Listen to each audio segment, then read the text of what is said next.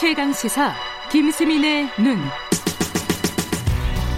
네, 김수민의 눈. 어, 김수민 평론가 나와 계십니다. 안녕하세요. 네, 반갑습니다.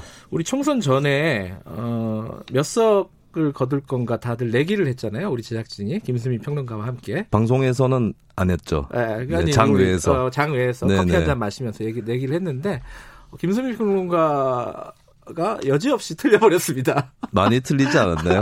네. 다 틀렸는데 네. 그렇게 예상한 사람은 없었죠. 근데 이제 김수민 평론가는 그래도 직업이신데 문제가 있는 거 아닌가? 네네. 어, 어떻게 생각하십니까? 평론가는 그래서, 네. 예측을 틀리는 겁니까 원래?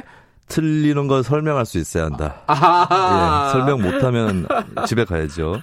저 같은 경우는 이제 의석수 분포에서 틀렸고 네. 짜잘한 걸 맞더라고요. 어떤 거요? 뭐, 제가 홍준표 후보가 네. 삼십팔 퍼센트쯤 얻어서 새벽 세 시쯤 당선이 확정될 거라고. 아, 그렇게 디테일하게 네. 생각하셨어요? 그런 쓸데없는 걸 맞히고. 그리고 보니까 이제 어느 매체에 평론가들이나 정치학자들이 어떻게 예측했는지 도표로 정리된 게 있었습니다. 아. 이 굉장히 흑역사로 남을 것 같은데. 다 틀렸어요? 많이들 틀리셨어요. 많이들. 다들. 네, 음. 제일 맞히신 분이 민주당이 백육십 석 안팎이라고 음. 맞힌 분이 제일 근접했기 때문에 네. 예, 그걸 보면서 이제 와, 나만 틀린 건 아니었구나라는 안도감과 함께 그래도 이제 왜 틀렸는지 설명을 좀 해야 된다는 느낌이 들었습니다.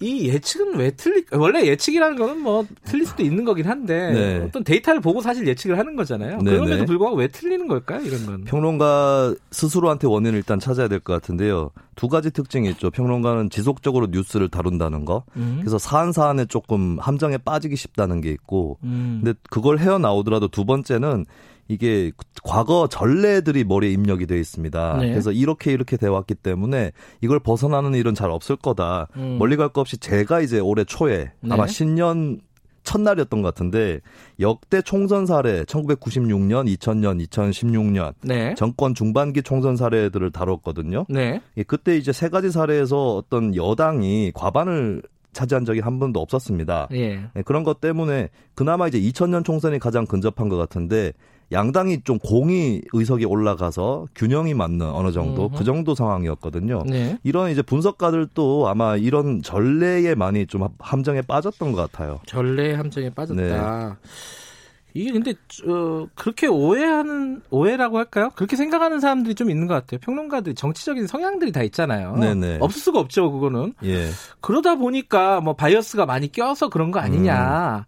음. 보수적인 평론가는 아무래도 좀 보수편을 들고 네. 진보적인 평론가는 좀 진보편을 드는 거 아니냐 이렇게 생각하는 사람도 네. 있는 것 같아요. 어떻게 생각하세요? 그거는? 그게 뉴미디어가 좀 진영별로 갈려 있잖아요. 네. 거기 출연하시는 분들은 그럴 수 있는데 음. 레거시 미디어에서 예측하신 분들도 많이 틀렸습니다. 음. 평론가들도 자기 명예를 걸고 예측을 해야 되는 거라서 네. 자기가 유리한 대로 자기가 좋아하는 대로 예측을 할 수는 없는 것이고 네. 두 가지 사례가 있어요. 제가 이름은 차마 검증을 못하겠는데 지난 이천십육 년 총선을 적중시킨 분이 이번에 크게 틀리신 분이 있어요. 이, 이번에는 미래통합당이 일 당이 된다고까지 예측을 하신 분이 아하. 거든요. 예. 예. 이분이 데이터 분석까지도 하시는 분인데 이런 분도 있다는 거. 그러니까 그리고 음. 그분이 그러면 성향이 미래통합당 성향이냐? 제가 알기로 민주당 당원인 걸로 알고 있어요. 민주당에서 무슨 아. 특위에 자문위원 비슷한 것도 하신 분이에요. 그런 걸 봤을 때는 단순히 이제 어느 편이라서 자기 유리할 대로 음. 예측했다라고 볼 수는 없겠고 두 번째는 예. 이제 유시민 씨 같은 경우입니다. 유시민 씨는 이제 어느 진영 평론가다라는 게 명확하잖아요. 누구나 다 알죠. 예. 예. 근데 유시민 씨가 사 년 전 이천십육 년 총선 때 새누리당이 백팔십 석 나온다고 티비에서 얘기를 했거든요. 음. 근데 거기에 대해서 최근에 고백을 했습니다. 일부러 음. 그랬다. 그게 아닌 거 알면서 전략적으로 네 지지층의 음. 결집을 위해서 음. 그렇다면 평론가가 진영적으로 접근을 하더라도 거꾸로 네. 지지층이 어떻게 움직일 거냐를 계산하고 하는 거지 음. 그냥 이렇게 된다라고 희망 고문하는 형태로 하는 건 아니다. 평론가들이 음. 그렇게 단순한 사람들은 아니다라는 음. 거 말씀을 드립니다. 그러니까 평론가도 여러 가지 종류가 있는 거죠, 그죠? 네. 어, 뭐 중간에서 객관적인 평론을 하려고 생각하는 사람도 있는 거고 한 진영에서 얘기하는 게 또 당연하고 그렇게 해야 된다고 생각하는 사람들도 있는 거고요. 네. 그밖에 또 평론가들이 잘못 아 잘못은 아니죠. 오류를 범한 게 또 뭐가 있을까요? 일단 뉴스의 함정 그리고 데이터의 함정 등이 있는데 평론가도 좀 주변에 예. 다양한 샘플들을 좀 확보해둘 필요가 있습니다. 민심이 어떻게 움직이는가에 대해서. 아. 저 같은 경우는 조금 미래통합당이 올라올 거라고 봤던 거는 한 일 년 전부터 네. 이제 아무래도 정권이 잘했든 못했든 간에 경제정책에 대해서 좀 나쁜 평가들이 네. 자영업자분들이라든지 심지어는 음. 거기서 일하는 종업원들, 젊은 사람들도 그렇고 좀 네. 평가가 나빠지는 걸 느꼈거든요. 예. 그래서 이제 이게 좀 아무래도 정권 중반기고 하니까 힘들지 않겠냐 이렇게 편견을 가졌던 건데 끝까지 추적해보진 못했어요, 제가. 이분들이 네. 투표를 앞두고 어떻게 생각하고 있는지는 음. 결과론적인 거지만 그냥 민주당을 찍거나 음흠. 아니면 기권을 하거나 이랬던 분들이 많은 것 같습니다. 네. 그러니까 평론가들도 이제 좀 계속 방송국만 다니다 보면 전문가, 전문가들끼리만 얘기를 하게 되는데 좀 일상적으로 여러 사람들을 아, 놓고 좀. 폭넓은 민심에 그렇죠. 대한 청취가 네. 안 되면은 오류를 범할 수도 있다. 그렇죠. 음. 이제 투표 패턴에 대해서 네. 예측을 실패를 하는 거고 또 유권자들이 굉장히 전략적으로 투표할 거라고 생각했던 우도 있었던 것 같아요. 평론가들이. 아하. 그래서 이제 좀 뒤처지는 쪽에 표를 준다거나 아니면 뭐 정당 투표를 조금 더 제삼 당 쪽에 많이 준다거나. 견제심리 뭐 이런 네. 것들이요. 평론가 예측 들을 보니까 제삼 당 의석수도 실제보다 좀 많이 책정들을 해놓으셨더라고요. 저도 마찬가지고요. 음흠. 근데 꼭 그렇지는 않았다라는 거. 그래서 예, 그 유권자의 심리에 대해서는 좀 겸허하게 계속해서 차분하게 돌아볼 필요가 있을 것 같아요. 뭐 선거 예측이라는 게 좀 어쩔 수 없는 부분도 좀 있는 거 아닙니까, 그죠? 네. 한국 같은 경우는 선거 제도의 문제가 또 있는데요. 네. 제가 퀴즈를 하나 내드리면 두 축구팀이 시합을 이십오 경기를 붙어가지고 예. 역대 골 전적이 오십 대 사십일이 나왔다. 예. 그러면 몇 승 몇 패 일까요?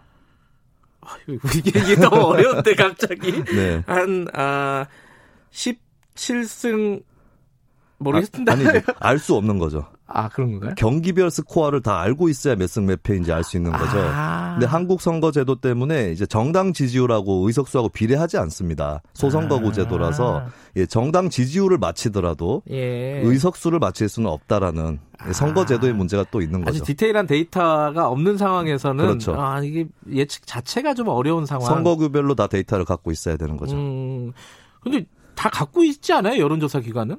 근데 갖고 있어도 실수할 수 있는 게 네. 이게 지역구를 또 쪼개놨기 때문에 그 음. 지역구마다 여론조사를 실시를 하면 샘플이라든지 이걸 맞추기가 어려워서 유선도 많이 섞이고 네. 정확하게 예측하기가 어렵다. 음. 여론조사 기관이 또 욕을 먹게 됐는데 저는 여론조사 기관의 문제는 아니라고 봅니다. 음. 이런 선거제도 자체가 예측을 하기가 어렵게 만든다라는 점을 좀 음. 덧붙이고 싶네요. 기승전 선거제도로 또 오늘 마무리를. 어, 다음 선거에서는 뭐 좀 정확하게 맞추시려고 해야 되는 거 아니겠습니까? 아 그렇겠죠. 네. 전례들이 또 쌓이면은 틀렸을 때 왜 틀렸는지 쌓인다면. 음. 네. 이번에 한마디로 본인이 어, 다른 사람들 다 틀렸지만은 네. 정치 평론가로서 내가 틀린 여러 가지 이유를 말씀하셨는데 가장 큰 건 뭐였어요? 분석을 해보신다면? 아까 전에 말씀드린 것 중에 이제 끝까지 그 표심들을 추적하지는 못했다는 아, 거. 네. 그 폭넓은 민심 청취. 네네. 근데 그게 참 어렵잖아요. 직업을 갖고 계신 네. 분들이 방송국도 왔다 갔다 해야 되고. 어디서 들어요, 그거를? 저는 정치를 업으로 삼으시는 모든 분들이, 예. 어, 때때로 혼자서 예. 좀 여기저기서 식사를 하시는 식당에서. 혼자서 아. 식사해야 옆에 테이블에서 뭐라고 얘기하는지가 들립니다. 일행이 있으면 안 들려요. 네, 그런 습관이 좀 저는 특히 정당 관계자들도 그렇고 음... 붙어 있어야 된다라고 봅니다. 많은 사람들을 만나는 노력. 네. 아, 그건 사실 기자들도 마찬가지인데. 맞습니다. 네, 이게 자료에만 매달리다 보면 네. 놓치는 게 있어요, 반드시. 아, 오늘 뭐 반성의 시간, 참회의 시간을 좀 가져봤습니다. 자, 김수민 평론가였습니다. 고맙습니다. 네, 감사합니다. 네, 사월 오늘 이십이 일인가요? 어, 어제 하루 종일 좀 시끄러웠습니다. 김정은 뭐 위독설 뭐 이런 것 때문에 아직까지는 아무것도 모르니까 좀 안심하고 어, 좀 기다리시면 될 것 같습니다. 김경래 최강시사 오늘 여기까지고요. 저는 뉴스타파 기자 김경래였고요. 내일 아침 일곱 시 이십 분에 다시 돌아옵니다.